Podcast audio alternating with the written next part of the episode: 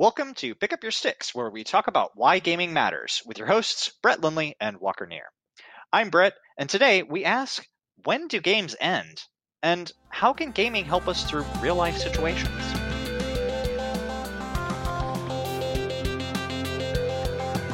All right, Walker. So, what's made you pick up your sticks this week? Hey, what's up, man? Um, I've actually been playing a variety of games this week, uh, which I guess is my true nature to not be committed to any one game. Yeah, this Uh, is definitely much closer to normal to hear you say that, like, oh, I played like 12 games this week. Like, okay, yes. right, right, right. Um, so let's see. So I played I played this game called Foundations, uh, which is a, a on Steam. It's a city builder that is uh, very charming aesthetically, and I think I think Factory Town might have done this also. Factory Town, another city builder that you had actually played, Yeah. got me into. Um, but anyway, you can help me remember. But but either way, in, in Foundations, you place buildings, and then the workers create the roads between the buildings just by the paths that they take. Okay, so Is that true in Factory Factory Town, Town? no. So Factory Okay. Town, you actually build the roads and Okay. you like tier them up, and each tier of road does something a little bit different. Um, but I have always kind of wanted a game that does something more like that. Yeah, well, so it's interesting because what you do is you zone you, the map. There's like a big overworld map, if you will, and it breaks the world up into hexagons that Okay. are kind of big, but not not too huge. And so then what you do is, as you play the game and accumulate gold, you can buy more hexes. So in the hex, like you build, you know, your lumber camp and or, or your like your logging camp to cut down trees, and then your sawmill to cut the trees into planks, right? Okay. The chopped wood into planks. And then instead of building houses, you actually just take an area and zone it, um, just like with a, a brush, if you will, almost, and zone it as residential, and they automatically build houses there. Like so kind of like a Sim City sort of thing. yeah, more like that. More like that. Except it's the scale of the game is much closer to like towns or Factory Town or uh, Banished or I don't know. You know, the the population. I, I would be surprised if the population would ever exceed a thousand, and I don't even know if it would get that high. You know, I mean, for me, I think I, the highest I've gotten is pr- probably like a hundred ish. Okay. Um, but yeah, so it's it's kind of cool because since you just paint it as a residential area, it um, the houses look different. The houses go in at different angles, and it just creates a lot more. And again, it's just all aesthetics, but it creates a lot more kind of natural look. Whereas Right.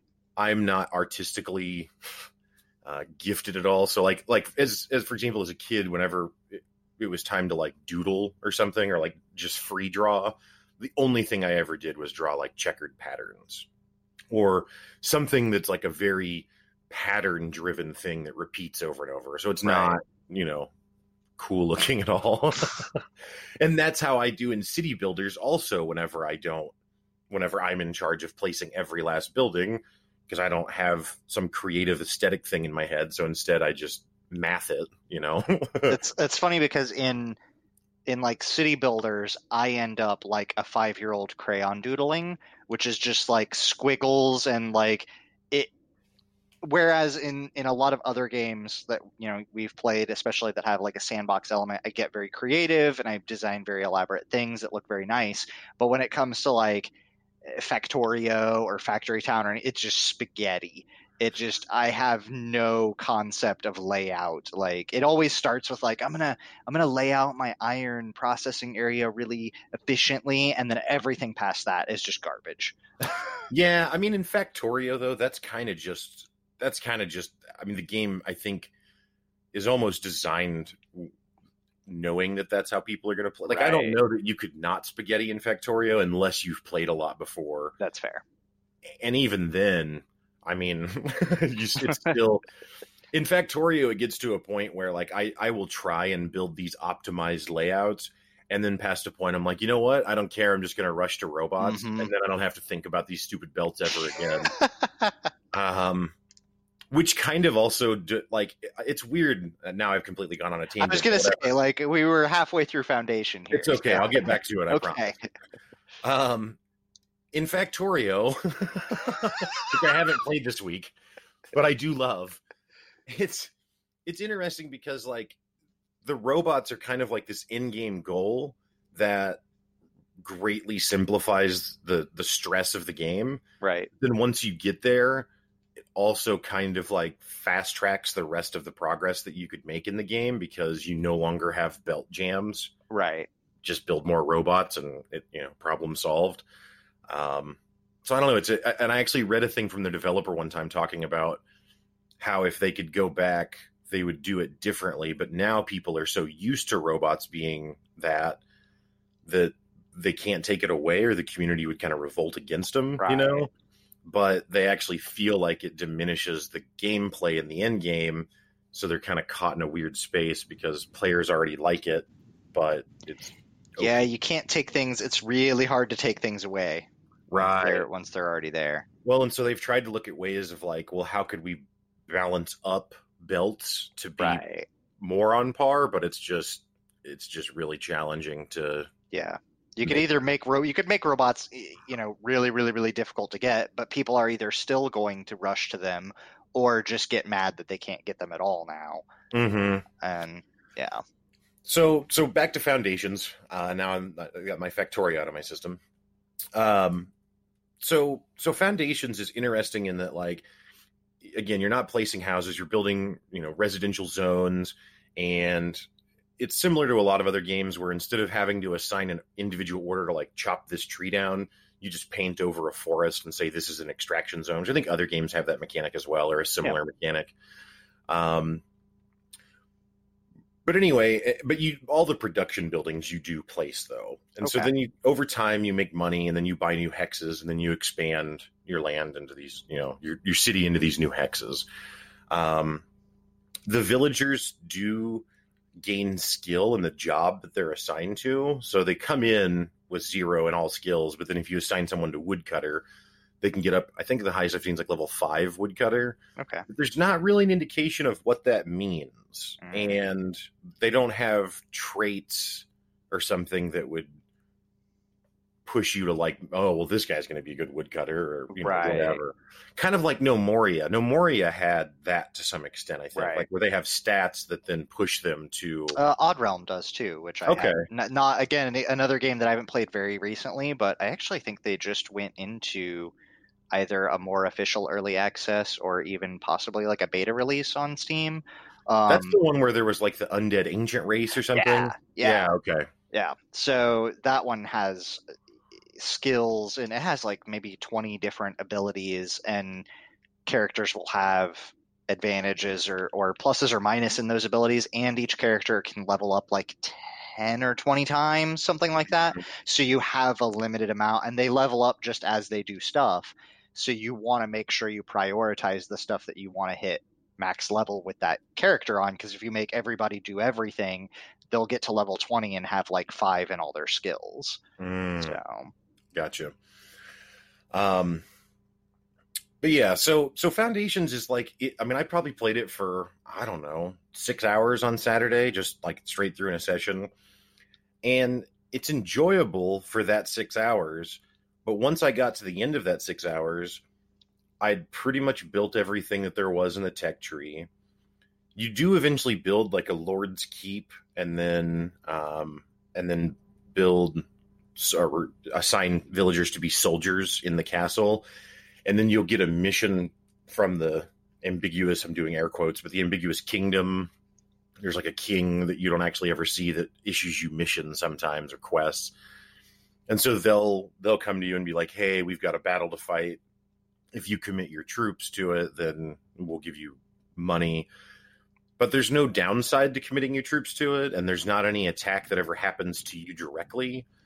Um, so I don't know. I, I, I guess my the, what I'm trying to get to is that like it's it's very aesthetically pleasing. It looks great and it it feels good to play and it feels very intuitive. And I like the the way that you know designing the town kind of plays out. but after, and this is what I found with it when I, because I picked it up actually, I don't know, probably six months ago, and, and same deal, played it for like a solid day straight, and I don't know, it it just kind of runs out of stuff to do, and I don't really understand why I would be compelled to keep playing it.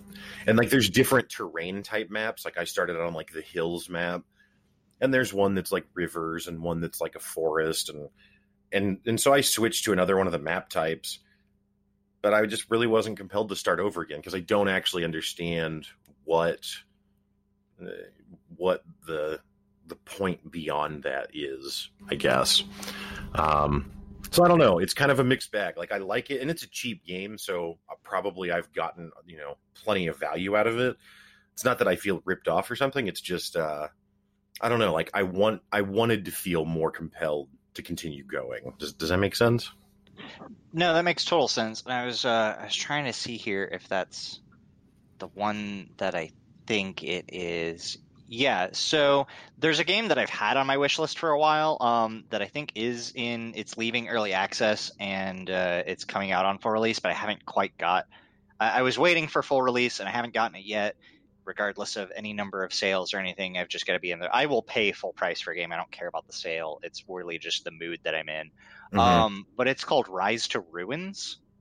Hmm. And it's a it's like a village sim, but it's also like a tower defense. So it's kind of like have you seen like They Are Billions?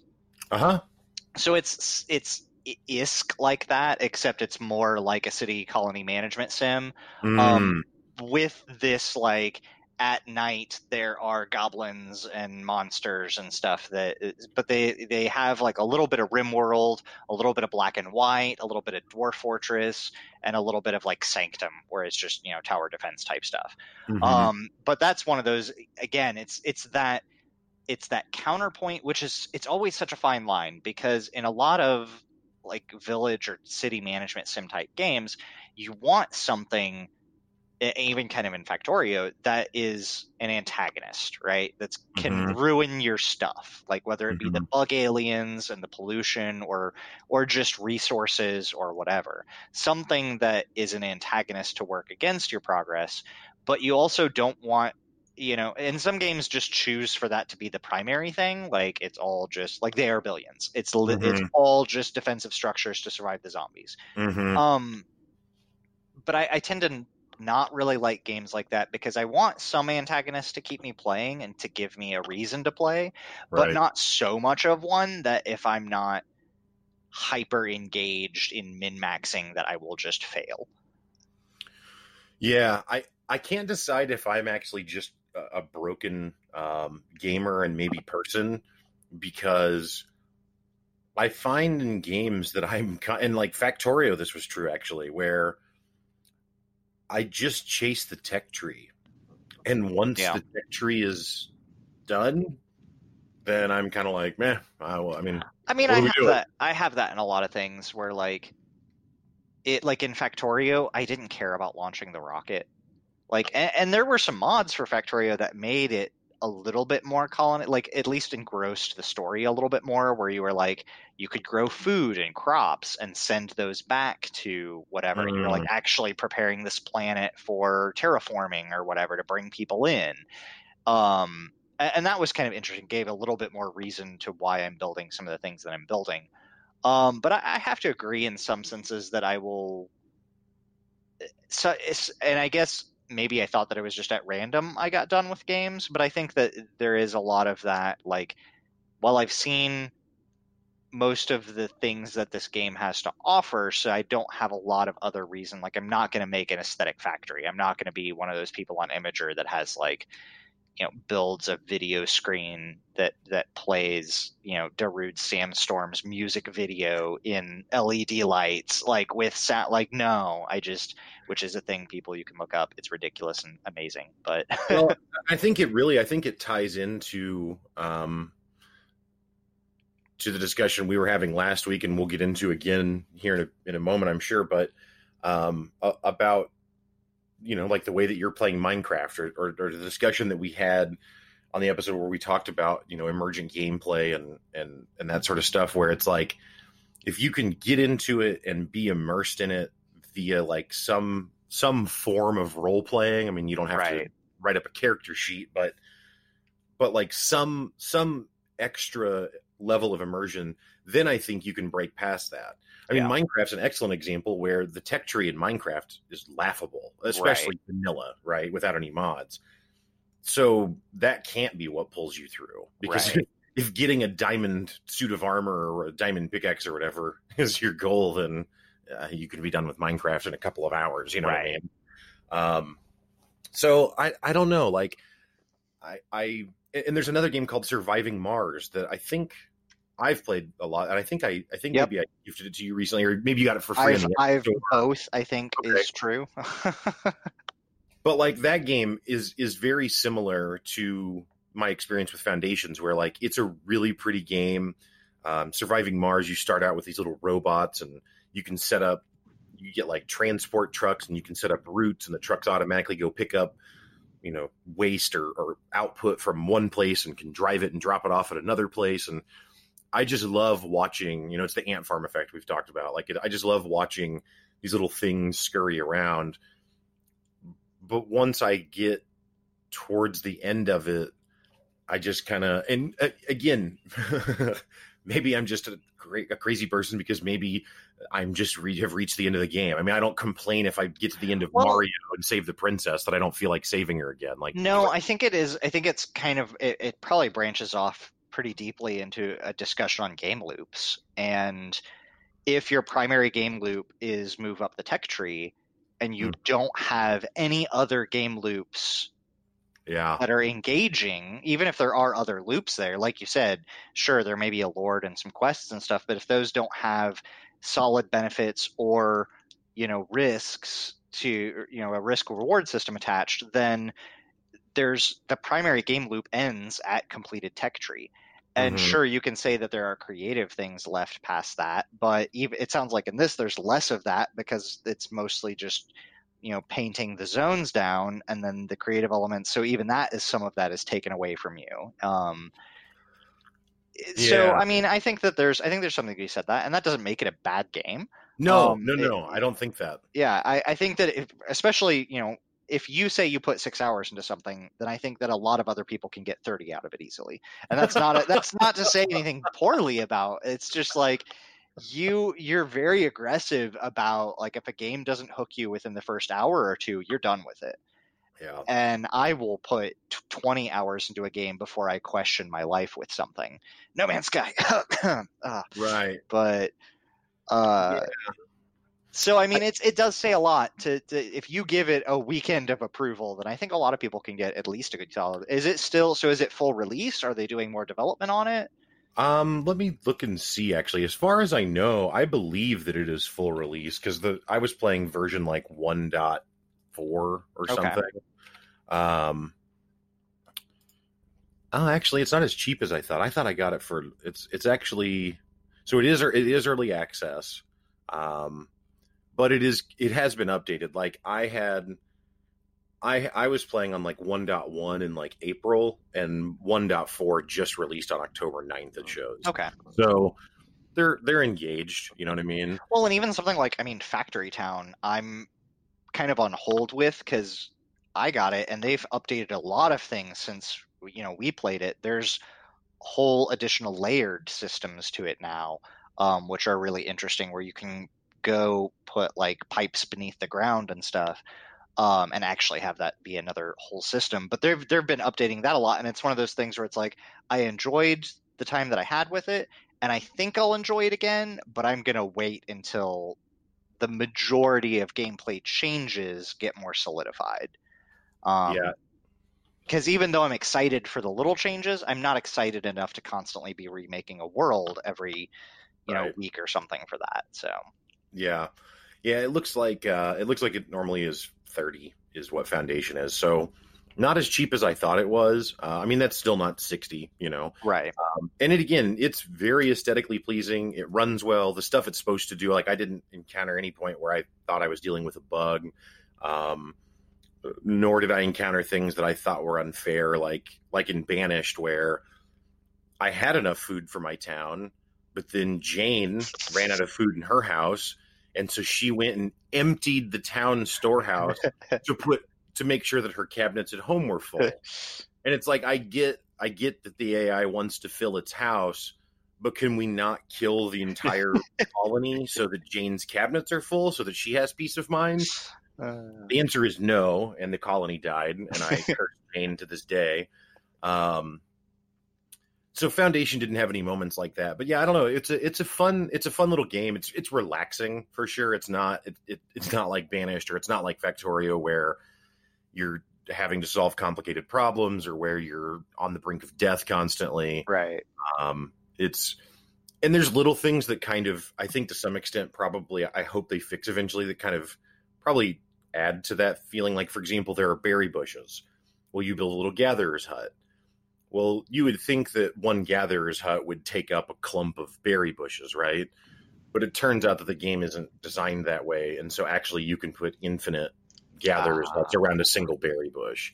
So it kind of eliminates any real struggle for food because Like I don't need to find more than one berry bush, one berry bush and a hundred gathering huts, and I'm good for life. Right. Now, I mean, your town would look kind of silly because you Yeah. have that many gathering huts. And so if you care about the aesthetics of it, Right. but, you know, for me, like once my town started to grow and I started to, I, I noticed my berry supply was dropping instead of increasing. Well, okay, I'm just going to add some more gatherers huts, you know, Right. because there's also not another way to quickly get more food. Um, because like there is a wheat farm and that sort of stuff, but you're also limited on how much land you have because of those hexagon tiles. So if you don't have enough money to buy a new hexagon tile, you might not have room to build farms to make food, you know, extra sources of food. So there are some things that I think I hope that they tweak as time goes on to maybe slightly increase the difficulty or the challenge. A- Again, not in such a way that it feels that it's like the Dark Souls of city builders or something, but just um I think Banished already fills that role.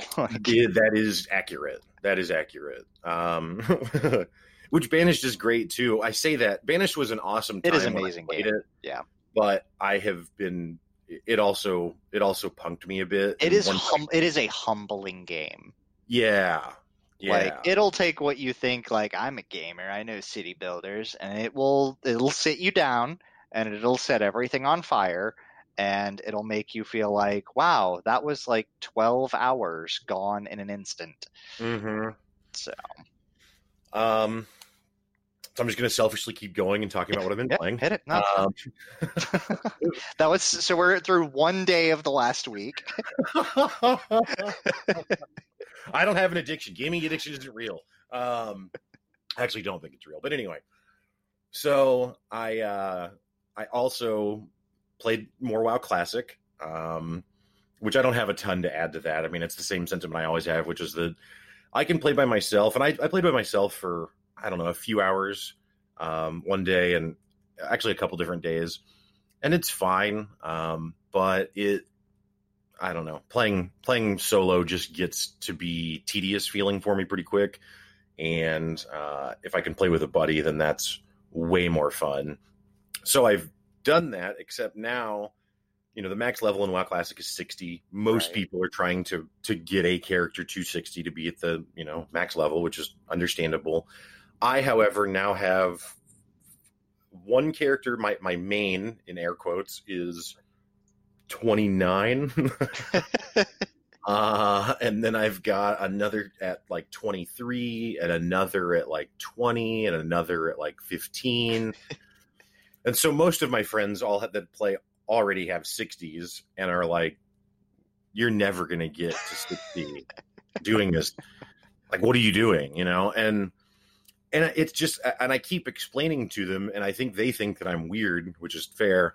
Um, I just I don't really care. Like being max level in an MMO, if you've never done it, is is is is something to to achieve. right. Um, I've played over 30 MMOs. Now I haven't been max level in 30 MMOs. I don't mean that, but I've done this a lot, and I have been to max level in several MMOs, and I have done the the highest level raid content in some games, and I've done the highest level PvP content in some games. And not that I was ever a world first raider or the number one ranked PvPer. I'm not trying to make it sound like I was some god among men in but you've been to that point. Right. I've had the best equipment and I've seen what that looks like. And and it, and not that it wasn't fun, and not that it shouldn't ever be pursued, but it it also is like. I remember one time when I was now this isn't about being max level, I guess, but it's one time I was playing WoW. This was uh, ten years ago, in the Wrath of the Lich King expansion, which was the third expansion, and there was this uh, achievement that you could get where you had to do it was like a meta achievement where you had to do all these sub achievements in all of the dungeons. And once you completed all of those, then you got this meta achievement and you unlock this dragon mount. Okay. And so, and that was the only way to get that mount. And so, for a couple of weeks, I got different people together, and we were, and everyone was trying to get these dungeon achievements. So we all got together and did them, and eventually got this meta achievement. And I was, it was like I was really into trying to get that for that couple of weeks, right? Get it, go get the dragon, go out to an area where I can fly, summon the dragon, fly up in the air, fly in a circle three or four times, land, log out, and then didn't play for like four months. Right. Because it, it, the the status of having that is actually empty. You know what I mean? Like it doesn't it doesn't really mean anything. It flies just like my other non dragon mount flew. Right. Um, and I guess that's my point. The reason I compare that to getting to max level is simply that, like, you know, now if you want to raid and that's the whole reason you play, then yeah, you should get to max level because that's the only place that gameplay experience is available. Right. But other than that, the rest of the game is basically the same game, whether you're level 15 or level 60, other than you don't have as many abilities. And, you know, not that there's no differences, but for me, the fun of it is playing with someone. And so it's like, I might, I mean, I, I think I will eventually get to 60 on some character, but I would rather play at level 20 for another two months with random characters with different friends and have the experience of co-oping that with a buddy and, and that adventure time Right. Than I would play at 60 by myself. You know what I mean? No, Or- hundred percent. And I think that's, I think that's a much more like, like, not legit, but I guess like honorable kind of way to play. Like, there's a lot of games. Um, there was a discussion on uh, uh this week's. Uh, or maybe it was last week's. There's a recent Butterscotch Shenanigans uh, Coffee with Butterscotch podcast where they talk about uh, like Destiny 2, like going back and, and replaying that, and how all of the story content, now that it's free to play, was just dropped. And that they had like a tutorial mission and then just a guy that said literally, like, your objective is to get to power level 770 and you can do some of these activities to do it. And they're like, the game is so empty. It's literally saying, do some activities. And like, that's the quest name and and they're just like whole but it's eh, so it's one of those things and, and they talk about how this is there's uh, several games that are suffering from this like eve and even like you know modern wow and stuff where you a new player to wow there's there's so much content to wow that you could start kind of and this is why i think wow classic is kind of coming out and i think why a lot of games because games as a service is just an evolution of the old subscription MMO model, right? Mhm. But a lot of them are struggling with. There comes a point where you new player acquisition is less important because you want to maintain your current player player base, so you cater to them. However, that can only get you so far, and if you don't maintain any sort of new player acquisition in your game, when a new person does come in, you have like one of two options. You can either play WoW from like start level all the way through and learn the mechanics and maybe do it solo because there's nobody at your level to play with. Or you can just boost a character up to like 10 levels prior to max and have 400 abilities. And it, like if I were to jump into WoW, like modern WoW today, I would have I would have to read a ton of information to learn how to play or have somebody coach me, like play with you or something. But if I were to go in and like I didn't have you bring me in and just like, man, people have been talking about WoW for 10 years. I'm going to go play and jump in. Like I'm I'm okay, so I'm going to boost a character. I don't know what that means. Let's do it. Oh, I have 400 keybinds now available for abilities or whatever. Like hyperbole for effect, but it's not far from the truth. Where there's just a lot of games are like that, where the the old guard have to have new stuff to keep them busy, but that comes at the alienation of like Destiny's free to play nukes the story. And it doesn't matter what you're doing because it's just go do raid content. And the, literally, the quest giver is like, "Hey, you need to get ten levels up so that you can go do raid content," and that's like literally what they're just saying to you.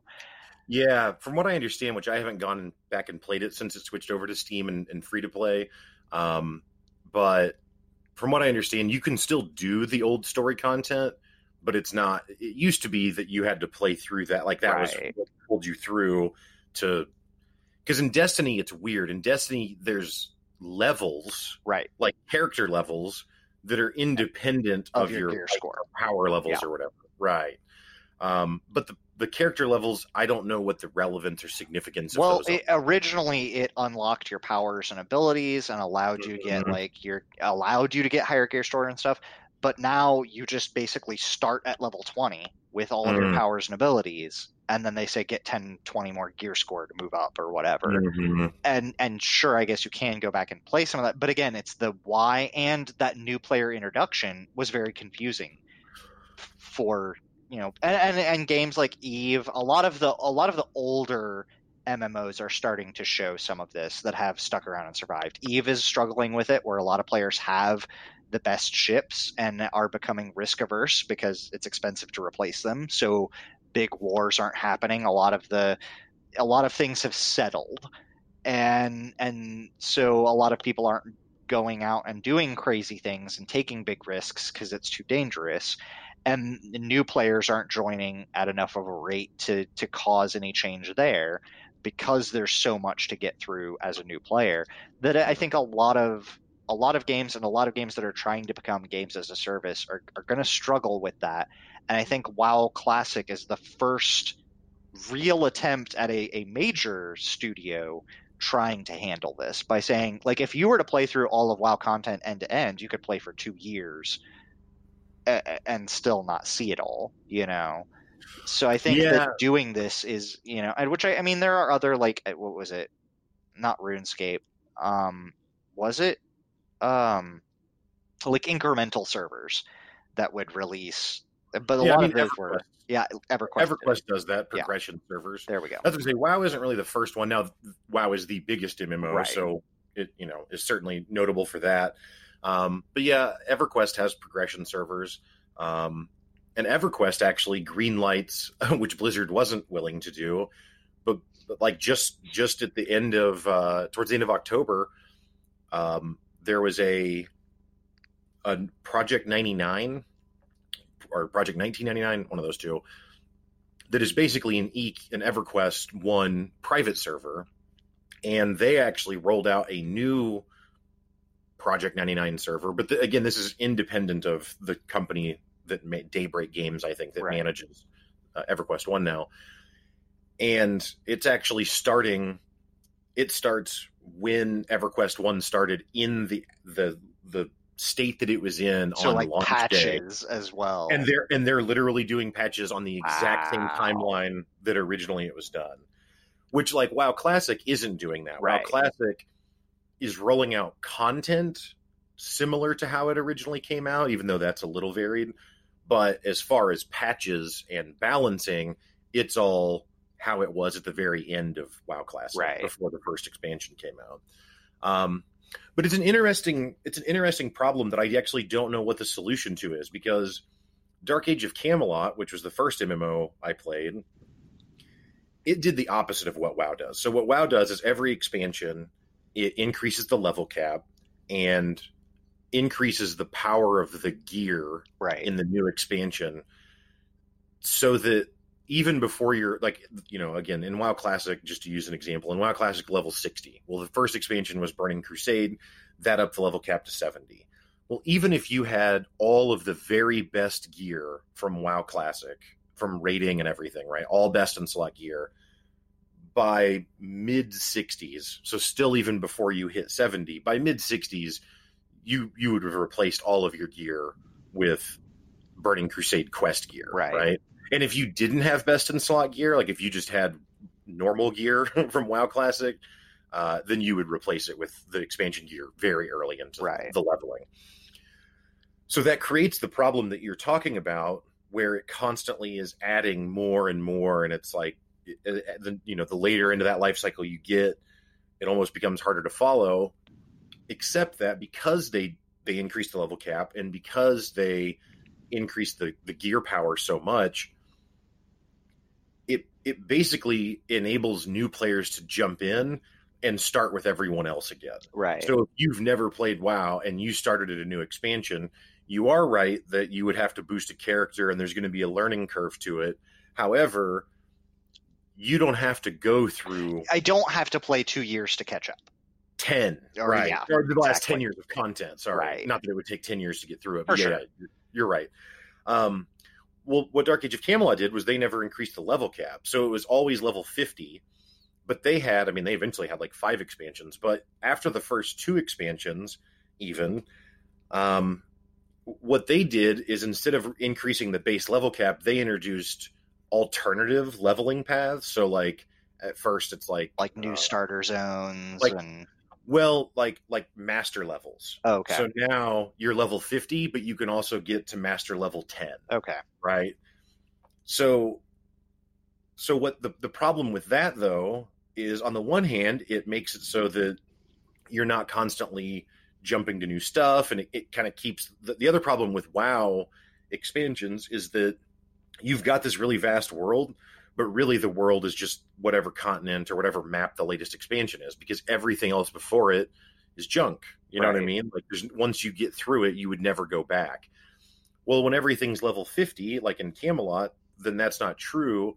However it becomes so hard for new players to get in because they have to go they have to progress through all the content because they can't jump into the latest expansions raids because they don't have the gear that will enable them to do that. Whereas in WoW, with their model, you can jump into the latest expansions raids pretty easily because all of the old gear is invalid anyway. Yeah, I think really what it kind of boils down to, at least in my eyes, which has been something that I, I mean I believe this whole time, and part of the reason why I've not been the biggest MMO chaser, is that it's just a very difficult model to manage. Like games as mm-hmm. a service is not easy. It may be profitable, but making it fun and enjoyable for all types is like you almost have to gate off and say we're not accepting new players. Like period. If you weren't a player before this date too bad or whatever. I mean not that that should be the way but it's it's it almost seems that way in some senses because it, it is just difficult to manage that type of content. And it's it's hard in a lot of games where i mean even games that aren't really like that where it's hard to continue f- having the feeling of progression. You can progress by getting more levels, and you could be 180, you know, level with, uh, you know, like Diablo, like Paragon 400 or whatever. But you don't actually feel any more powerful. Like, and and I a lot of games where like, I mean, even games like Warframe and Destiny have that where you can keep getting better and better gear and leveling up and leveling up and leveling up. And the but the level 910 level dudes are the same exact dudes that they were at level 5 and they take the same exact amount to kill. So like a level 100 wow player that's going and killing you know, dire wolves at 100 or something like everything you can't keep if you were a god character that killed this immortal boss i- i- and then you're not going to go kill dire wolves and they're not going to be difficult like it, but Right. giving that feeling of progression where like it's even harder than it used to be well if that was true then these things would have ruled the world and i wouldn't have been killing pigs at level one because there would be none because these ultra monsters would have dominated the entire planet by now like yeah. Yeah, I don't know. I mean, Dark Age Camelot, though, it, it ultimately did. I think. I mean, it still exists, so it's not like it's offline. But I think ultimately, it its demise was that to be a new player in that, if you if you wanted to be competitive with the top gear, which the end game of that, there was some rating stuff, especially after the second expansion, but it was largely a PvP game. And so having the best gear matters to be competitive in PvP, right? And you just had literal hundreds and hundreds of hours of gameplay just to, just to try and get caught up right turn people off because it was just too much. So the WoW Destiny model seems to be a model that at least does enable new players to still join, but you're absolutely right that it kind of at the cost of like any sense of you know continuity or world building Right. because you I- just have to skip everything. one of the things that I do kind of like is like the Diablo 3 like seasons, like Path of Exile Mhm. the same way too. I think that's a good way of doing things where you can it it puts time for the developers to build the next content update and it resets players that are ladder playing or like you can have it separate from like even your your in Diablo or Path of Exile, you can have a seasonal character and a non-seasonal character, right? Mhm. And maybe one gives some benefits to the other, but it, it at least puts a point where like it, which I think is kind of what WoW Classic is. It's kind of like WoW Season Two, right? Where they could probably literally stop making WoW content and just start doing two-year seasons of WoW play where they go th- where one server progresses through all of the content over the course of two years. And maybe they add new content into those seasons where like on season three when you start off on wow classic maybe there's a new zone. Maybe there's and stuff that in wow classic that looks in the same art style in the same field same quests same like branch out some of those early stories further so there's still new content to discover but it's still early in the progression of the game Right. and and I, so I think seasons is a good way to do it. I don't think it's the only way, but I, I like it. I think it's a good concept. I think Path of Exile, I mean, certainly it's a very popular game, so it's not like we need to shed light on it or something, but that's an excellent point, and I think that they probably do the most interesting version of that that I've ever seen. Like Diablo will introduce some kind of new mechanics or like new legendaries or you know whatever. There, there's little things they do, Right. but Path of Exile brings in entirely new mechanics. Oh yeah, and if it's good enough, then they'll actually add it to the the default or standard game. And if it's not, then it's out for three months, and then and then it's gone. move on to the Yeah, next. like and yeah, when Cursed Gems came out, that was like, holy crap! Like you have a really difficult choice to make, and that choice is permanent. Right, And like that was just really cool. I liked it. I thought it was really fun, and I think that eventually made it in some form into the base game. And and I, Mhm. like you said, I think adding it's a good. It allows them to experiment yeah, and and take something really wild and different and if nobody likes it like especially if that's the norm that's established up front the player Mhm. base isn't going to abandon the game permanently they're going to abandon the game for three months wait for the next season sign up for a notice when the next season comes out and come back Mhm. and see what happens then. And so I, I think that thinking that your player base is going to be the same forever is dangerous.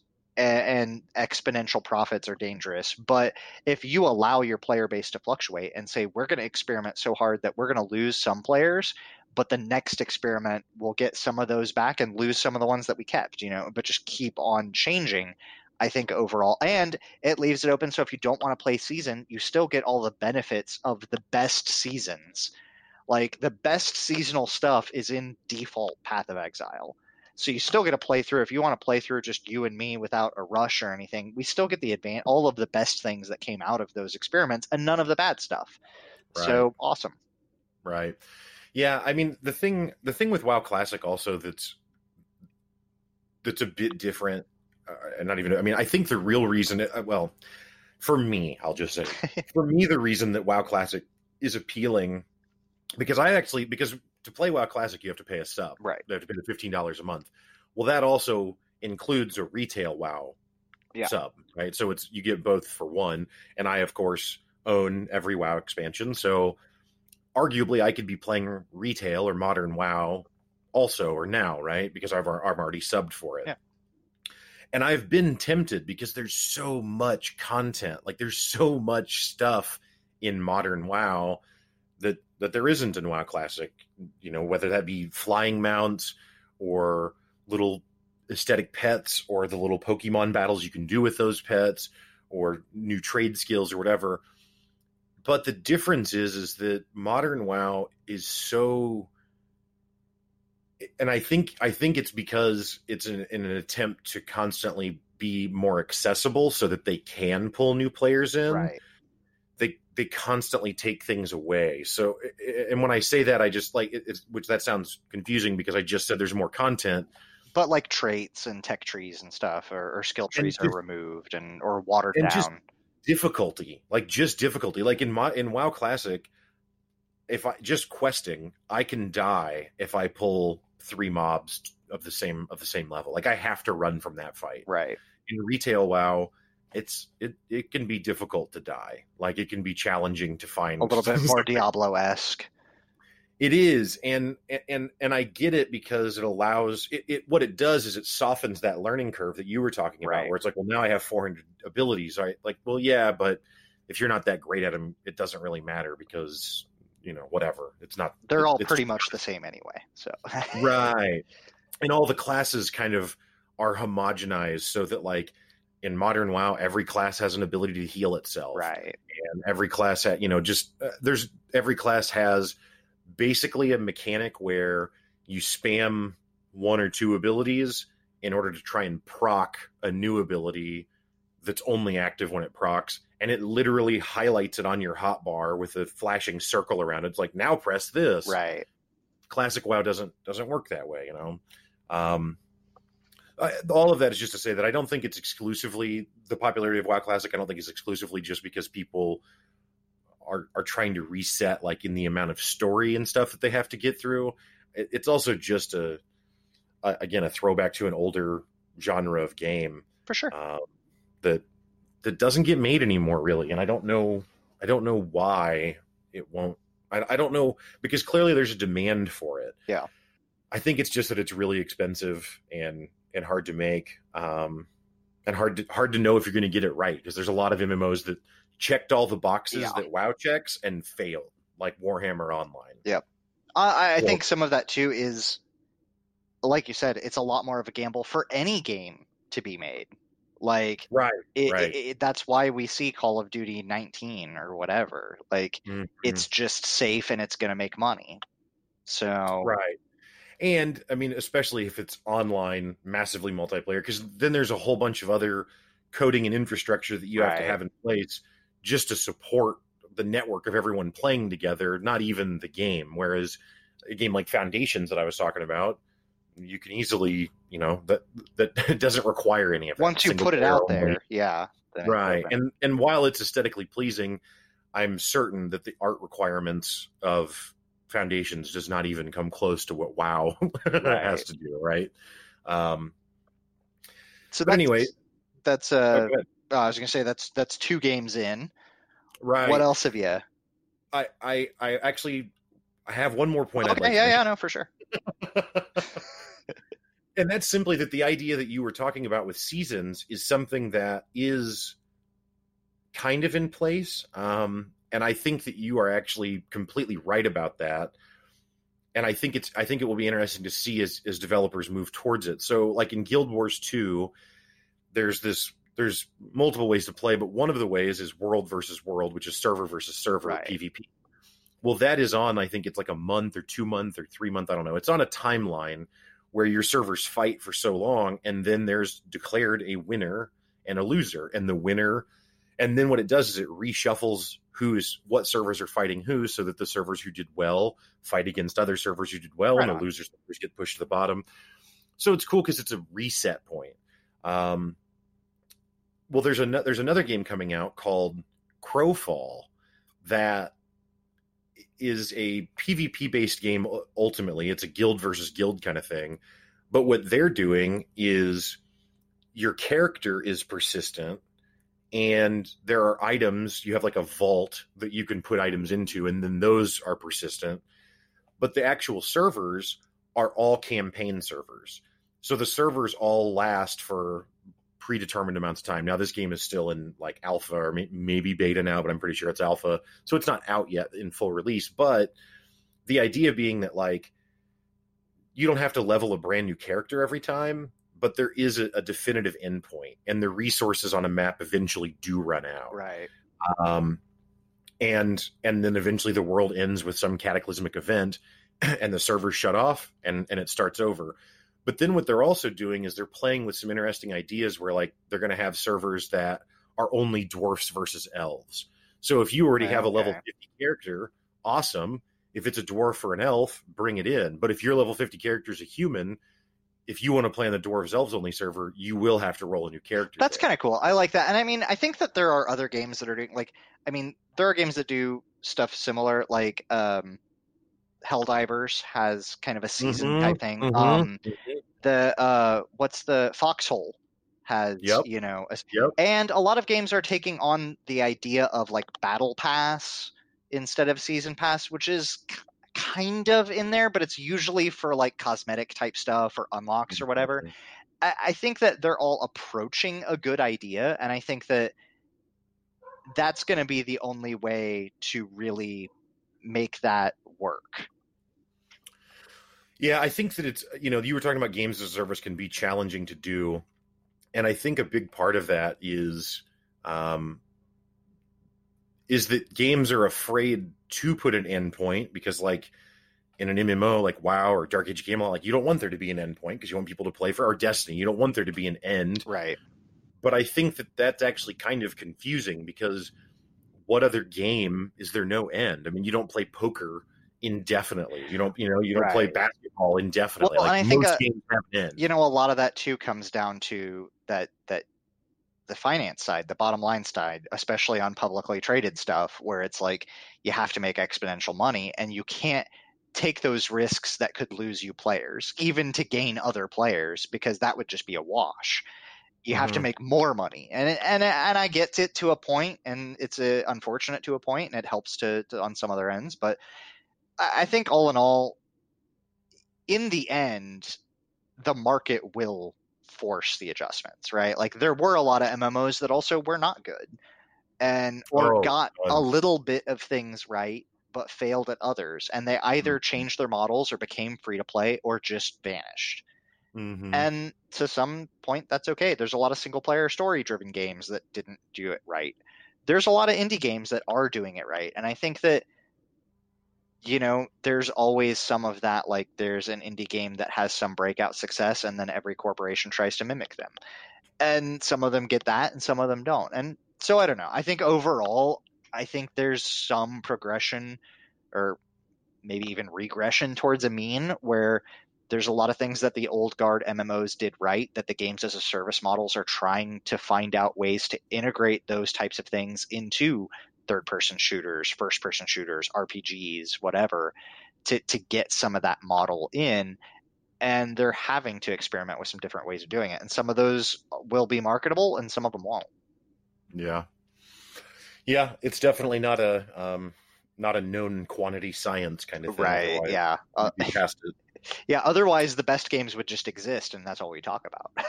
right, right. Um, so I did play another game. However, I didn't anticipate that I would have talked for this long about those two topics.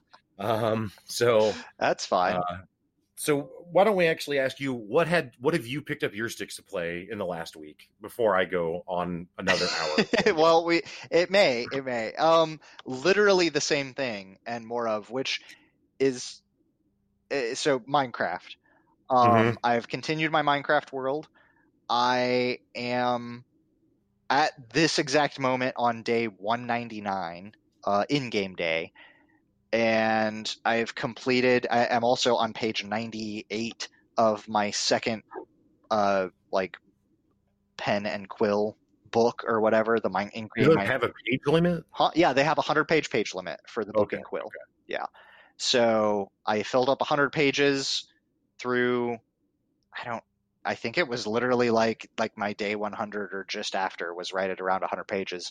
And it, it's not that I write every single night, it's just Mhm. every 2 to 5 nights I fill 2 to 5 pages. Mhm. And so when I have something interesting to talk about, I put it into the journal. Uh, I'm on my third photo album, which I am Hmm. now like throwing into the anvil when I'm done to label what days the pictures within it. So like the first one is like days 1 to 100. The second one is like days 101 to like 150 because I took a bunch of pictures, so a bunch of stuff happened. Um, and I've added a couple of more mods as I pretty much refresh curse mods for 1.14.4 by last updated every about twice a day, once in the morning and once at night. Mostly because there's a couple of mods that I really do want in the game that I'm hoping update to this version. Mm. And I'll pick up any of the others that add some little things, like as long as it doesn't require too much world gen, because I've already generated a lot of chunks, so I don't have to go too far. Um, so I'm not changing the fundamental game that much, but I am adding little things here and there. Um, I thought that I was going to hit a wall. In fact, a couple of days ago, I thought I was like, eh, okay. I got to the point where like I completed the the project that I had been showing you, which was a, a functional windmill uh, and a workshop, and was like, I'll, I'll get to more about what that is, but first, just kind of like, well, I finished a build. I'm kind of done, right? Mhm. So I was like, well, let me at least go look at a couple of things in these other mods that I've had loaded for so long that I haven't actually explored yet. One of them was the giant red portals that appear at night. And so the other night, I was like, all right, well, I'm pretty much done anyway, so whatever. Uh, let's jump in and see what this is about. eh, So if I can't find my way back, whatever. So I, I like made an extra book and quill, made an extra photo album, had a bunch of camera and paper stuff, had some like seeds and dirt in case I needed to grow food, like a few essentials, jumped into the portal with a full set of, of decently enchanted gear. And um so jumped in and it was gorgeous. So this was the midnight mod, I believe, which includes Mhm. like the Twilight Forest, I think is what it is. Oh my god, it's so pretty there. And there's so Yeah. much more stuff there too. There's a whole I mean it's a whole zone, like the Nether sort of thing. Um and I could get back fairly easily. The portals open back up at night and take you to about the same coordinates back in, in one zone to the other. So I actually stayed like half a night there because there was a portal just directly below me. And I was like, how far away from home does this put me? Not far, Hmm. like right almost where the portal put me in. I was like, cool. So now I'm excited because not just to explore that zone, but because I want so I'm in this bog area, right? And the area where my main house is is like this marshy area. There's a bunch of big ponds in it, but I'm next to several different other types of bogs. So there's like uh, uh different one of them is like a mushroom forest and one of them is just a bunch of berry bushes and kind of autumn colored stuff. And since I'm next to this mushroom forest, and the world that I can go to is literally this like midnight mushroom place. Um, I want to take a bunch of those blocks back and then take some designs that I've seen of like mushroom and fungus style houses and build them with these midnight mushroom colors, which are all like neon greens and pastel neon colors that are really cool. And I, so I want to build what would be these like white and red mushroom houses except out of this blue and green material Mhm. and i want to build a village out of them and like and put them off in the mushroom biome and add so much more story just exploded in my head about how i want to handle that Mhm. that it's just like well i i'm maybe that lasts a week maybe it happens maybe it doesn't but for now i'm like right back in and and with that too so uh, you've been following along you, you had mentioned you know off off air how impressed you were with some of the stuff there's one specific mod which unfortunately has the worst seo ever which is called create so Oh my god, it's so hard to find. yeah googling minecraft create is not going to find you that especially if you if you Google like I did the because I think it's actually called to create maybe or maybe something yeah or on create whatever. yeah Yeah, but create. So uh, I googled Minecraft create mod. Well, what that does is returns a ton of results about how to create a mod for Minecraft. Yep. It's like no, no, that's not what I want. Anyway, go on. Yeah, so it's this it's a it's an ingenious mod. It's probably one of the most impressive mods I've seen in a long time. And it doesn't add that it doesn't add more content than it should.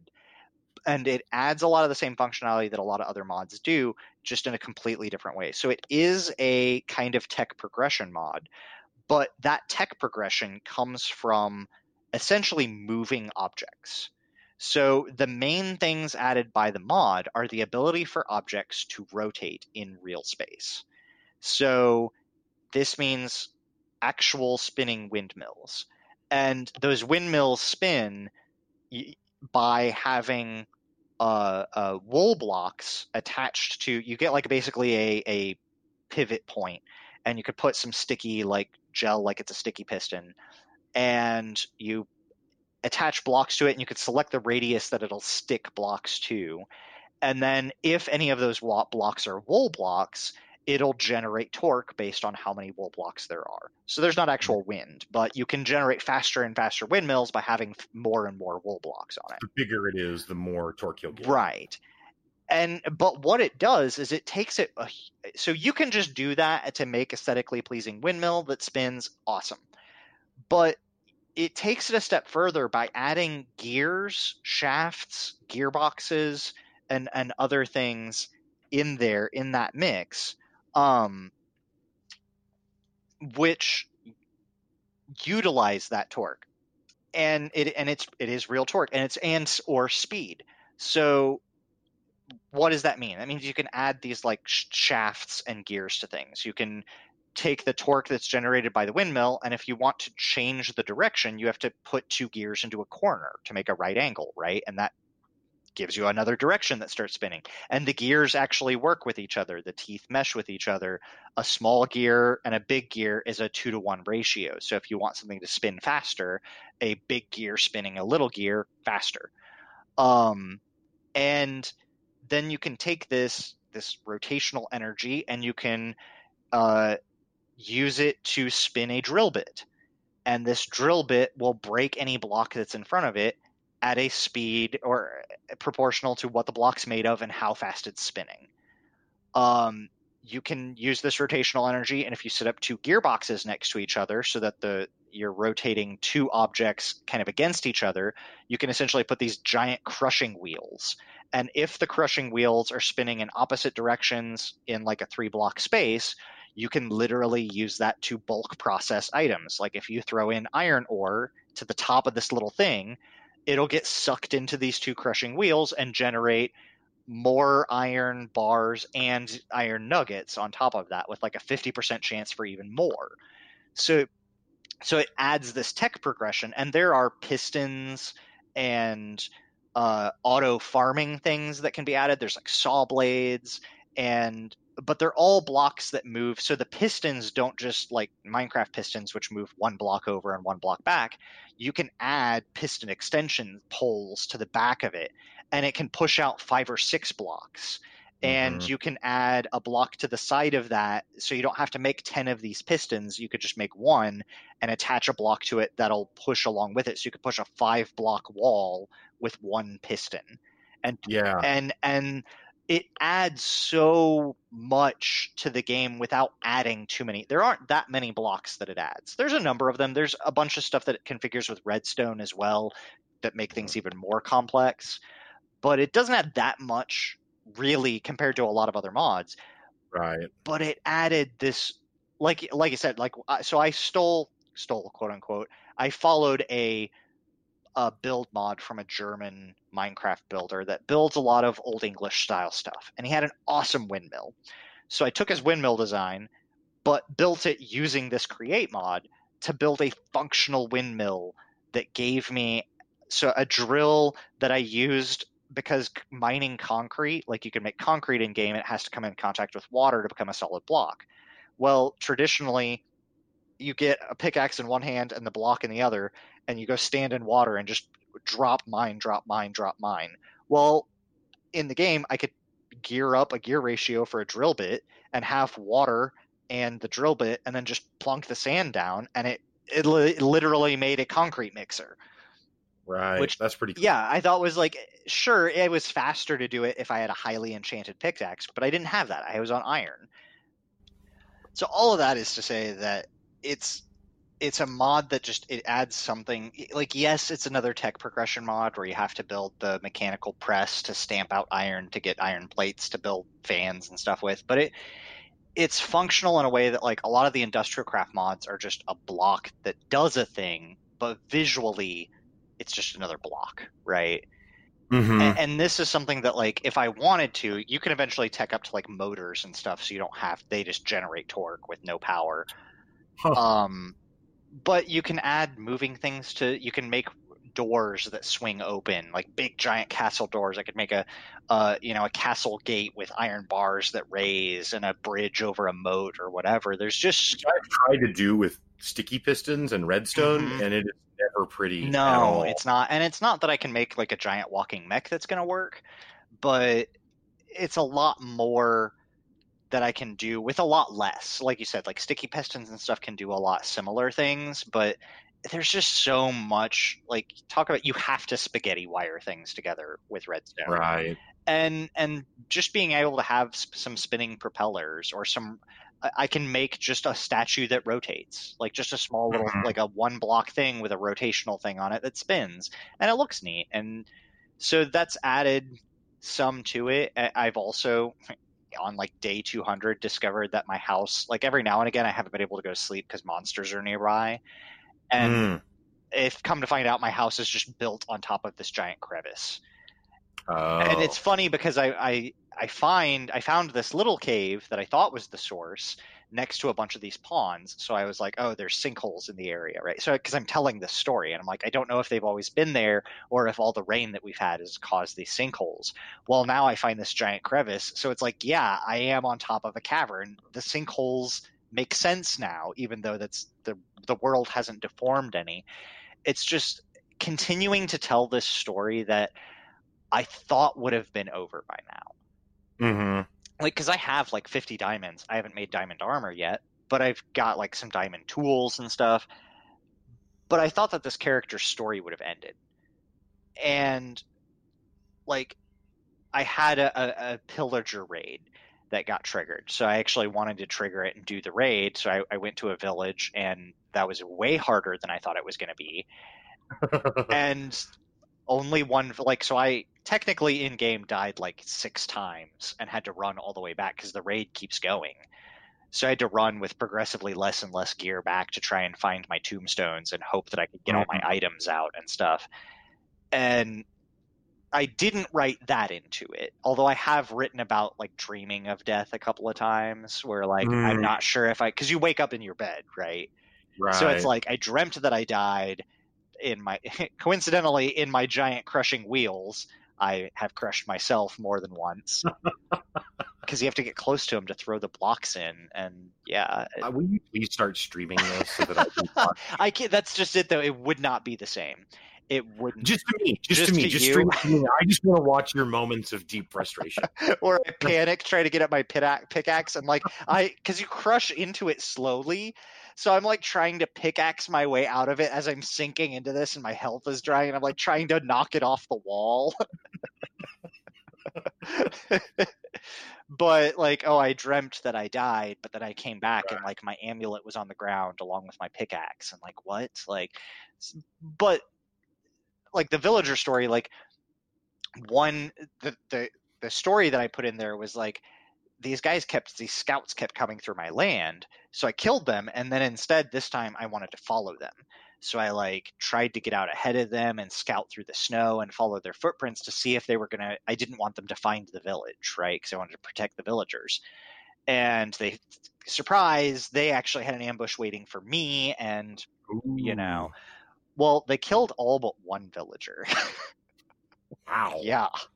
You're not very good at defense. Um, it is people. way harder to defend against these things than I thought it would be. Like they are no right, joke. especially for a vanilla Minecraft feature. Yeah, yeah. The the vanilla Minecraft pillagers and raids are hard, and especially that's kind of cool. it, no, it is, and especially when night falls in a forest and there's just creepers and skeletons on top of these axe wielding guys and and giant beasts and stuff. They're hard, and they're like five waves. So do you know because that actually then finally gives a purpose to building like a castle or a Yes. wall around the city. Yeah. But will they attack that or will they try and break So they, down? I, I haven't seen that They they'll try to break down doors to get to villagers Okay. because the villagers will try to hide, and I think there's a radius that they just can spawn in. Um, but it does add some reason to change the layout, like maybe build things on stilts or build up some defenses, have caches of items nearby and stuff. Like there are some things that I don't think the villagers really defend themselves.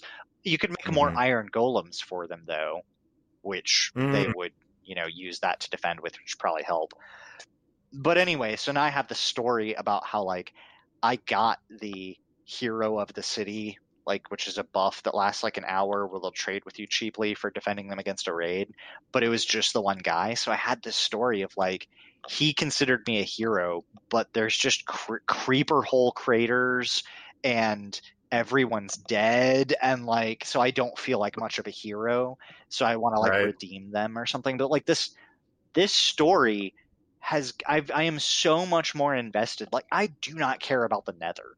Like I don't care about getting to the Nether right now. I can get most of what I want from there anyway through the crushing wheels can allow you to get quartz from diorite and so there's some other Mm. ways to get like prismarine can give you a chance at glowstone dust.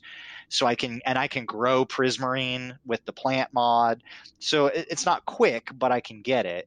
And so it's just become such an engaging story for me that like i don't know i'm still having a blast with it and i didn't you know i thought i was going to quit. I thought i was going to be done Mhm. and I just have more reason to build than I've ever had playing Minecraft before, especially in a survival world. I mean, I love it. I think it's I think it's great that you're doing it, and I I mean, like you have talked about, you'll share with me screenshots on Discord and and tell me different things that are going on, and yeah, I think it's fascinating to see. Um, it, I I'm I wish that I that I could get into the mental space that you're in to to do that level of role playing with it because I think it's really fascinating and it's interesting. I don't know if I talked about this the last time we talked about Minecraft or not, so feel free to cut me off if I did. But like I've got a friend that's a creative writer and I wanted I- I've suggested to him for a long time not not Minecraft specifically, but that would be a good one, but I was like dude, you should just play like anything and like he could play uh, Minecraft is a perfect example but in just use just like you are now but just use that as the premise for the writing like you can still fill in the story details and the dialogue and the character development because none of that's going to happen Right. in the game but the game will do a lot of the like you know not heavy lifting but a lot of the world building stuff like you've talked about And throw random think- events at you that you wouldn't have thought about to write, especially when I write, like, because I've, I've done a lot of writing, and sometimes it's hard to write that conflict moment or that struggle for your character because you don't want them to struggle. You want them to be the hero. So sometimes you go easy on them, whereas, like a D&D, a bad dice roll, you roll a one at a critical moment or a creeper blows up while you're at some critical time and it resets you it forces this conflict that the thing that you thought your hero was so good at they now suck at and, and it right. forces that upon you instead of you having to put yourself in that uncomfortable space it does it for you Right. Yeah. So I think it's a really cool idea. Um, I'm really interested to see what you decide to do with it. I know you're, you're you've kind of talked about maybe doing like a a video that will be kind of like screenshots and then you narrating yeah i still and- i and thought it i thought about that more today about how i want to do that um and and i've got some ideas. It also is just that's a project on its own and Mhm. i do want to eventually take to to doing that project wherever i end up like if whether i do it at the end of everything or while i do it in the middle i don't know. I do want to do it one way or another just to have it and, and put it out there but for now i've just been like every time I think about doing that project, and I'm like, or I could go build a mushroom house. Like, Right. Yeah. You'll have fun with it. yeah. So it's been a. I, I've still been having a blast with it, and there have been a, a few other games. There have been some sales that have happened that I've been tempted by, but I think too for me right now, like like you know, I've I've gone through some some pretty difficult moments over the past couple of weeks, and it's been just a great source of escape that isn't too difficult. Like it's not so difficult. It's not frustrating in any way. I'm so glad that you brought that up because I, I almost thought about bringing that up, but I didn't. I didn't want to like put you on the spot about you know personal stuff or, or whatever's been going on. But I'm really glad that you brought because this is uh, yet again, you know, the the reason that we do this podcast is to talk about why gaming matters, and there's a lot of ways that that question gets answered. But I think that this is one of those that not that it's never been discussed before, but that you know when people are outraged about the latest WoW expansion or the latest Call of Duty or you know the latest epic ex- exclusive or whatever like all of that's fine. People can have their opinions but like it what gets lost in the shuffle is the the the personal significance that it can have. So it's like so i'm really glad that you you brought that up and and i think that that's something that's so powerful about games is that it's like when you are maybe you know having dealing with with stuff in your personal life that that is is challenging or, or difficult or or just plain sad um i don't mean I, I just mean it brings sadness i don't mean it's right. pathetic Yeah, sad no, I get it. um, it, it games can offer a sense of escapism is, is certainly there, but I guess maybe that is ultimately what it is. But it's it's just a place to go to where you can find some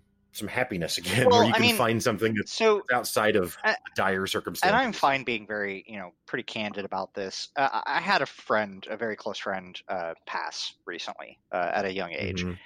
and they were connected to a large number of our other friends, like uh, uh, my older, one of my older friend circles, and so I can't, you know, anybody I talk to is related to that in some way, and it's not that I don't you know it's not that i'm trying to escape grief or or depression or anything like that. It, it really is just that like all of my old connections for just when i was bored and i'd call somebody or something a lot of them were those people. And so it's like i don't want to go into like an mmo style game or anything where there's a bunch of other people. I don't want to go where things are too challenging because i'm already in the throes of anxiety and depression. I don't want to add frustration to that. Um but it's a place that I can have some time to process and have it's not all it's not like I'm you know building a memorial or anything either. I'm not throwing that deep of a significance on it uh, you know which is fine. I've seen people do that in other games and stuff and that's amazing and beautiful um or even if it's a fake death like we talked about in in a prior episode right, right. but eh, for me it's just a place that i can go and have the room to think about things differently and and some space to just kind of let go and and be in another character's body for a while and maybe they process some of the things that i need to process in self-development or exploration or whatever and maybe I can put some of me onto them to write about, but also limit that too, to where I don't have to deal with super huge things. I can also deal with creeper explosions, you know. Yeah, well, and to be to be clear, and I, I don't think you took it this way, but just for the, the listeners, um, when I say escapism, I don't mean that you're trying to run from anything or that you're trying to hide from dealing with the emotional significance of of your friend passing, as much as just exactly what you just described. It just offers a way to kind of step outside of it a little bit or be more. I mean, to be frank, it's it's the same reason eh, but I think this is a much healthier version of it that people will turn to like substance abuse Right. in these kinds of times, right? Not not just because they're trying to get blackout drunk or something, or or just completely run, but just simply that it allows them to sh- shift their perception a little Right, it kind of shortcut into. you know, from because time still moves on, and you Mm. know, I don't want to do something unhealthy like just constantly refreshing Facebook or something to try to see the next update. And and it's not escapism for the fact of like you said, like running away, but some more to just like uh, it is a healthier way of passing time when things do get dark than focusing Mhm. on those dark spaces. And there are times when things are good that I can work through and process some of that. And there are times when it's so rough that I don't want to play Minecraft, you know. But but in that in between space, there can be a lot of anxiety and depression that's just general, general anxiety, general depression that you don't want to get in. And so it's, you know, it's a way for me to add some positive moments. It's a way for me to share within a limited capacity, like with you, showing you some screenshots and keeping you updated. And it's, it's not just like pay attention to me. It's, you know, cool stuff that I'm generally doing that, you know, I think you're generally interested in.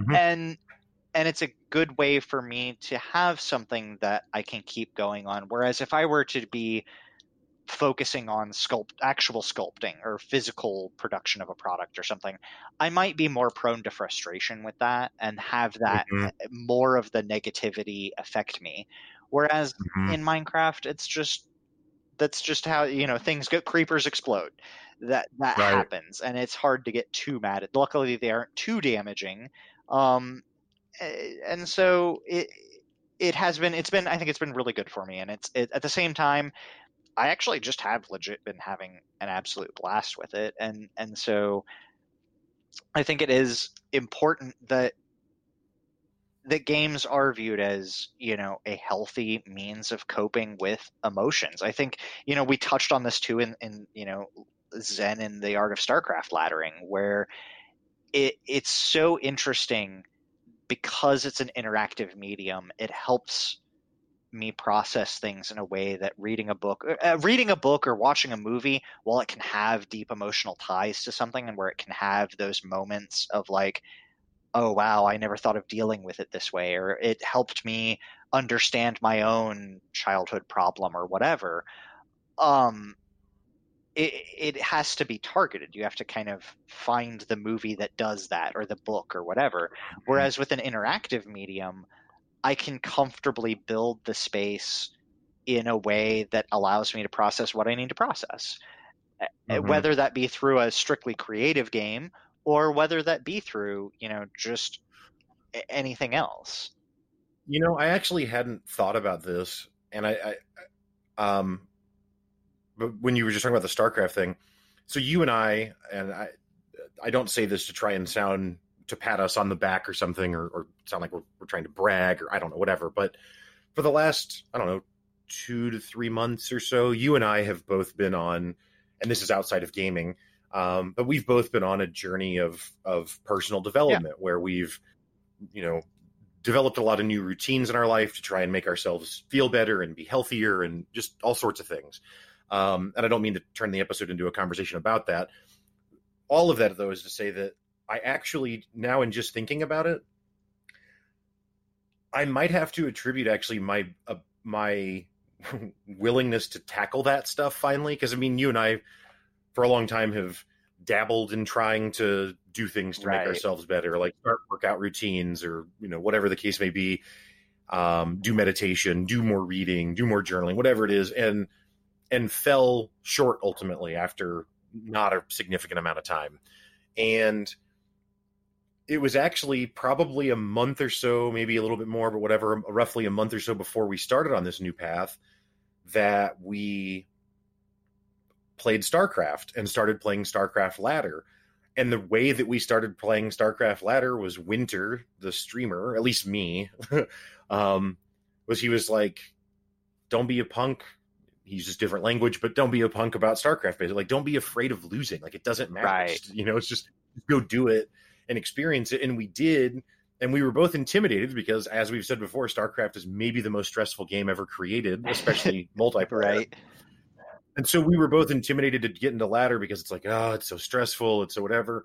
But then we actually got into it and both really enjoyed it and found ourselves playing ladder games daily. well and and was some- enjoyed the difficulty of it enjoyed that Yeah. process of yeah, never were good. no i mean, yeah i i don't i still didn't make it into like platinum but but it Right. was like uh, but i was also more comfortable with being lower tier lower metal league like where before i'd be like oh i shouldn't be bronze. This is the worst rah rah rah. Instead i went and found out why am i bronze? Why am i what am i doing wrong? How am i supposed to do this properly? How do i get ahead? And then realized like oh it's not just play one game and i'm platinum. It's play 50 games or five games a day for weeks. And that it's a slow process. And i think i agree with you. I think i attribute a lot of my willingness not just to get in and do some of the self-improvement stuff but to pick it back up especially to pick it back up when i've put it down like Right. especially to keep coming back and know that one day off also is not a failure it's i'm not going to go all the way back down to bronze because i took one day off right. you know the next day may be a little bit harder to get back in the swing of it it may take a little bit more motivation to play that first game but once i do i'm back in and and i Yeah. think that it it, it really is interesting when you pay attention how you can play video games and not get anything from them. Mm-hmm. But if you're willing to get something from them, you can attribute that to other aspects of your life. Uh, I think that I'm a lot better. I really do think I'm better with anger management because I decided to be better about it in StarCraft. Yeah, yeah, that's fair. And like I don't get road It's rage. super tilted in StarCraft. Yes. Oh yeah. super easy. It's and it's also easy to blame anything but yourself.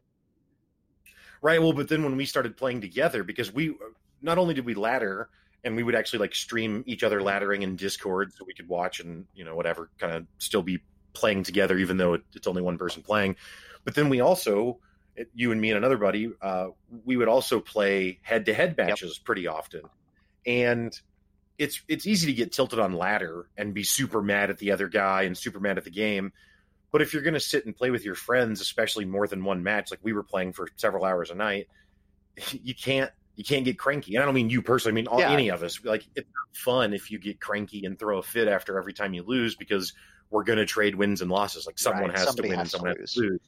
And there's Right, and there's so- usually a reason. Sometimes there's some luck, but most of the Sure. time there's reasons why it happened. There's reasons why they beat you. There's reasons why you lost or you threw the game out of the jaws of victory or whatever. But I, I think that being able to take those breaths because there were moments where I got not mad, but like you lose Right, you lose five games in a, lo- a row off of losing ladder, and then you lose to your friends five, and it's just not fun. But I learned to start stepping back and be like, nah, it is still fun. Well, the thing is, is that when it's ladder, if the guy's the same rank as you and he beats you, then you can be like Smurf. Right. And if the guy's higher ranked than you and beats you, then you're like stupid MMR system doesn't work. Right. But when it's your friends that you know are pretty similar skill level, mm-hmm. and like you know I'm not smurfing, Right. and and that's not a matchmaking thing, like it it eliminates those excuses and it, it makes you do what you just said, be more introspective and actually try and solve the problem instead of just being angry or frustrated by the problem. Um, Well, in, in the same Yeah, way know. that I watched StarCraft replays of my own games to learn where I can improve, I think that's just journaling. Like, is reflecting on your day, taking the moment to take a moment to watch the replay of your day and say, gee, where did I overreact to something that was dumb? And can I do that better? A- a- And I Mhm. think the same way that, you know, building a new building in Minecraft to me is no different than painting a painting or drawing a picture or it, it is a moment to do something creative and to to have something and whether I can take that thing and sell it on the street or not is is moot. I'm probably not going to be selling my paintings either. But mhm. I, I think that those moments that it makes that space, it opens up some space in my life so that when I do go to reflect, I'm not. If you write when you're angry, you're going to write about angry things. But if you take that Mhm. moment to reflect and have that space to cool off, you can come back and look at the rest of your day. And sometimes I take stuff that happened in my day and apply it to Minecraft. Sometimes I take stuff that happened in Minecraft and apply it to my day. And I think it's good to do that with any game. I think that Mhm. it's it's interesting.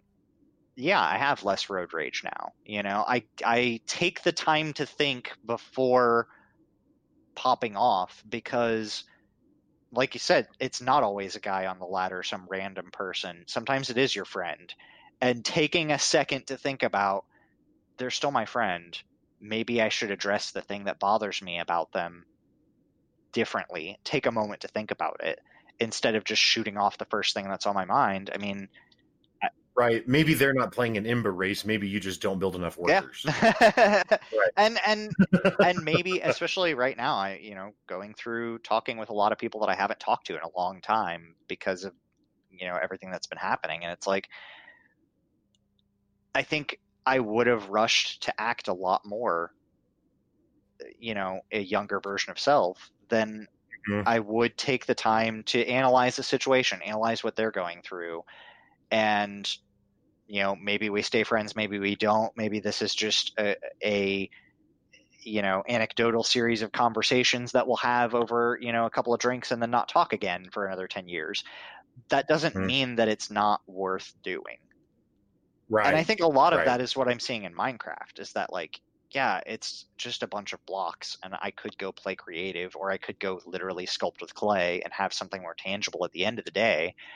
But that doesn't mean it's not worth doing. That doesn't mean it's not worth taking the time to enjoy it and to yeah, take takes uh, uh, some building tutorials and do the exact same thing that they did and then expand on it. Like I built the windmill off a tutorial, but then I expanded Mhm. on it. I used the mod to make it functional, and then I used the same style to build a workshop next to it as one building because I needed I wanted to use all of the torque and the mod and the things and and improve my style. And at the end of the day, I was happy with it.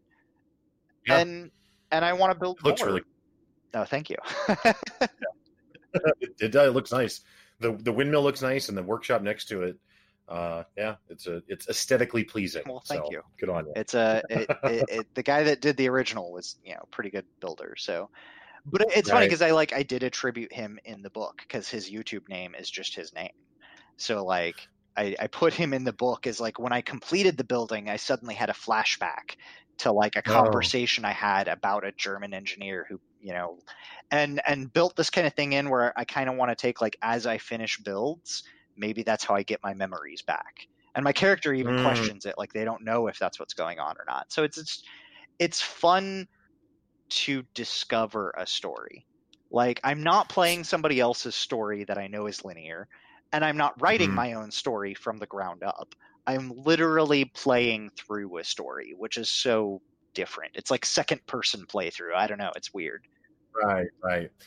So I also have continued to try and play Minecraft, um, not to the extent that you have, but I still use your mod pack.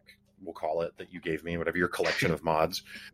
Um, and it, yeah, it so like I so like I built a house, and I was like, well, I'm going to put a, a roof on it that looks like a roof, not just like a you know just a flat top, Right. which is just a cube, which is normally what I would have probably done. I was like, I'll put a real roof on it. We'll see if that looks good. So I looked at like as in your the buildings you've shared, like you have cool looking roofs, and I was like, oh, well, I'm, I'm going to do that. And I couldn't really figure it out. So like I first I used slabs and that didn't work. So then I used staircases and that didn't really work. So then I went and looked online at a tutorial video, like you said, and that guy's using staircases, and so I tried to mimic what he did, and it still didn't really look that great, and certainly didn't look as good as your roof. And I was like, I don't understand this. Turns out there's just a roof tile block in the mod pack you Yep. have that I didn't realize until I had spent probably over an hour trying to finagle this janky roof, only to find the roof tile mod, which looks infinitely better and immediately satisfies what I was trying to get. And I was just like, that's that's par for the course with me here. So then I'm like, I was getting, uh, you know, I'm not doing the role playing kind of thing like that. So I was like, okay, well, I'm getting bored just trying to build this house because I I can't escape the idea that in the end, it, it, it, for what? Like for what am I building this? house? Like, once it's done, I can look at it and then and it's not cool enough to like share anywhere or something because it doesn't look that good. So it's like, uh, you know, what's it for? Um, so I was like, well, you know what I'm not doing? I'm not going out and exploring, and that's a big part of Minecraft. It's an infinitely generated world. There's biomes aplenty in the mod pack you've got, so there's there's tons to go out and see. Let's go explore. So I do that. I go off in one direction and find a darkwood forest pretty quickly, which is filled with Endermen that have an Enderman house. So they gank me immediately, at night. Um, so that's disappointing. Do find my way back. Do manage to get my gear and escape before getting killed again. So I'm like, all right, I'm going to go a different direction. So I go back home, go a different direction, and and exploring along, find another Enderman house, kills me again. Fine, get the gear back, so go around it. And to be clear, when I I don't have good gear, I have one diamond pickaxe, and I have no enchanted Right. gear. And the diamond, the only diamond thing I have is a pickaxe because I found some trader that would trade emeralds for diamonds. Right. Really like those mechanics, by the way, where now all the villagers have different Mhm. things they'll trade you. Well, not all the villagers, but the ones that have jobs will trade you different stuff for emeralds. and they can level and up then- and trade better stuff. And Yep, one of the and- mods and- adds super in so actually my most enchanted pickaxe I got because one of the mods adds super gear to the wandering trader, and I had Mhm. like 30 emeralds and got a like mending e- efficiency five, minor fervor five, e- durability five, whatever crazy pickaxe for like 30 emeralds, and it's Right. insane. And emeralds are standalone or, or by default if you go looking for them the most rare block in Right. the game they're more rare than diamonds so it's kind of cool because it it adds what i've always been missing from minecraft which is a currency system to actually trade Mhm. things you know so there's a point now like there's the fletcher will give you emeralds for sticks Right. so now I have a reason to go harvest a bunch of forests and turn it all into sticks and go trade. But they also have a Yeah. Where only trade so much at a time, I think a day or Yeah. something, which is cool. Uh, or like the wandering trader that traded diamonds for emeralds. I was like, well, I guess I'm going to have infinite diamonds. I got five, and then he was out of diamonds. Right. Was like, but I appreciated that that it wasn't. Oh, now I can just trade sticks for diamonds until I'm Right. at maximum diamonds, you know. Um anyway, so collect my shoddy gear that I've got, and shoddy gear, I mean to say, and, and go on and then find a cave, like a naturally occurring cave. And I actually haven't found many of those, which is surprising because they're all over the place in Minecraft. But whatever. So I find one, I'm like, I'm gonna go explore this. Go down in it and find an NPC that looks like a you know a person in the game, and his name's like Derek Whitehead, or I don't know what his last name, but it's just like a person's name. And I was like, well, that's interesting. I wonder if he's like a villager or something that's trapped down here or whatever. Go down, instantly kills me, um, one shots me. Okay, go get my stuff again, and managed to get up on some high ground. And I'm like, all right, well, I'm going to try and and shoot him with my crossbow from up here and see if that works. Um, I'm trying to like strafe around to get a good angle on him, accidentally fall off the ledge and get disoriented. He then charges down the stairs or whatever and kills me immediately again. And I logged out. That's when I logged out. So I mean, it, it could be. There's actually so those red portals, which I, I realized once and almost got it, or almost had happened to me. There's a a like a bad guy that's kind of like a faceless golem kind of thing, and they'll charge you. And if they Mm. grab you, your vision goes blurry. It like blurs in, and they'll drag you back to the portal. And their the Huh. whole goal is for them to try to drag you into the portal to bring you to the midnight world. Yeah, and so I've almost had that happen a couple times. I almost got to explore that world inadvertently, but that's a Huh. really because there's tough mobs in there too, and that yeah, that would have been bad. Right. Yeah, I mean, this guy is actually dressed in like iron armor Right. and has like a sword. So it, it, it, yeah, but it, yeah, it was terrible. Um, but I don't know. I'll probably go back at some point. I just, I don't know if I care to try and navigate or negotiate that NPC anymore. Right.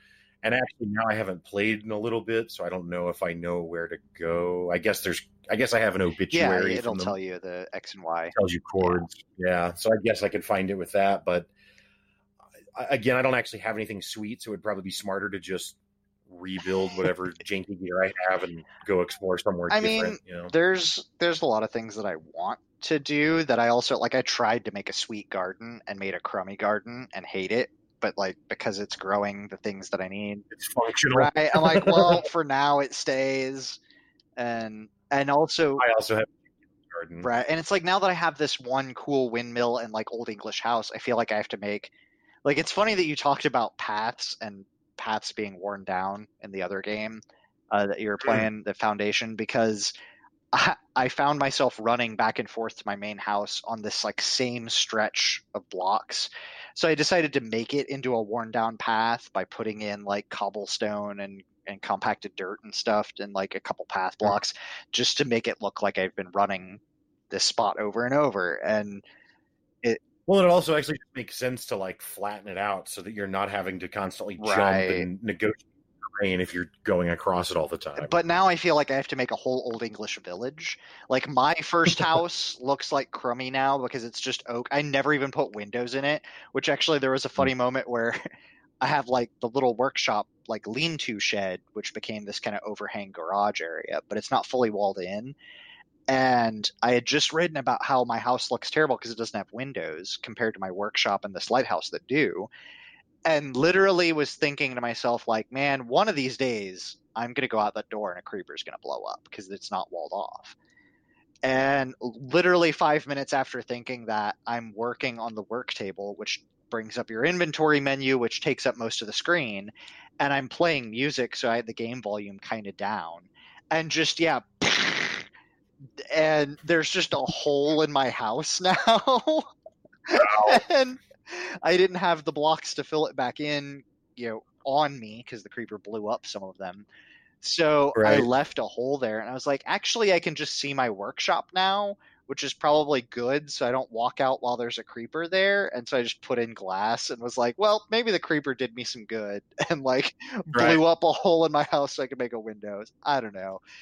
Well, that's what. So in my house, I tried to make an entire like, I don't know, two sides, and it's not the full side, but like a, it goes around the corner of one of the the sides of the house, all glass, oh, nice. like all the way up to the ceiling. So it's like this giant window because where I built my house is up on top of a hill that overlooks the village because I spawned right next to a village, and then over to the right there's like a, a mountain that has lava waterfall coming out of it so I can see all of that at the window. And I was like, well, this is kind of cool. I can like look out on the, you know, my kingdom Right. or something. Uh, but the house just looks super dumb. So like, I don't, I don't know how to make it look cool while maintaining the all glass aesthetic. Yeah, I mean, you could do like a modern style house, which I think you would probably like modern style building because it's a lot of cubism type stuff, but it makes cubism look good. I, I actually I so I kind of Don't argue for my patterns. I, I just hate my my old house now because it's all just oak and slab and like clay brick tile roof, which is still kind of neat, but it it just looks really bland compared to this. I spent probably 30 in-game days building the windmill and the workshop compared to like 4 days that I spent on my expanding my house. Right. So, But that's how Minecraft goes. You know, you start out and you build a two by two dirt hut to survive the night in, and then as you go, especially the more you play, the more you're inspired to make more and more complicated Yeah. structures. And, and the more that I'm like, I'll look for a specific topic to learn. Like, not only did I mm. pull up windmills, but I went into a Google image search of like windmill houses. Like, how do people attach a windmill to a house? And, Mhm. you know, like Robert Downey Jr. owns a windmill style house, which is kind of neat. So, like, that Hmm. pulled up in the images. But, like, so now I'm looking at those, trying to figure out how do I want to make the workshop both functional and pretty and then like pulling in some of the old English aesthetic and stuff. I don't know. It's got me researching. It's the same thing of like learning orbital mechanics in Kerbal is now I'm learning aesthetic architecture because of Minecraft. Like right, right, right. So uh do you have any any other good things you want to hit on about what you played this week? Um, no, I mean I, there were a couple of things I played, but I will uh, I will happily save them for a, another another discussion. Um, I I mean I this conversation was was great because I like I said I'm, I'm you know certainly what I talked about at the beginning is interesting, but I'm really happy that we we kind of dove into how you've been using it to deal with that personal situation and how again like it was really actually in this conversation that I connected the dot between our deciding to stop being afraid of StarCraft, trying to like stop being afraid of like our lives, hey, it's true. to get It's true. it, you know. But yeah, this is no, this was no, great. it's awesome. Well, um, that'll be all for our episode today. As always, if you'd like to interact with us and learn more about our adventures in life and games, you can always find us at Twitter at PUYSPod. And if you'd like this episode, uh, please feel free to rate, star, thumbs up, review, comment, or whatever, wherever you're listening. It really does help us out. And uh, if you'd like to, you know, engage with us on Twitter, we'd be always happy to reply to you guys out there. Uh, in addition, uh, we do have a, a- a separate podcast. If you enjoyed this one, you may want to check out the Walk Show. It stars Walker Neer, and I've been a guest star on that a few times. It Goes a little bit deeper into you know personal stories as well as interesting guests uh, from all over the spectrum. It's a good second podcast if you'd like to check that out. We'd love to have you there as well that'll be all for today. So uh, thank you guys out there, and don't forget to pick up your sticks. Thank you.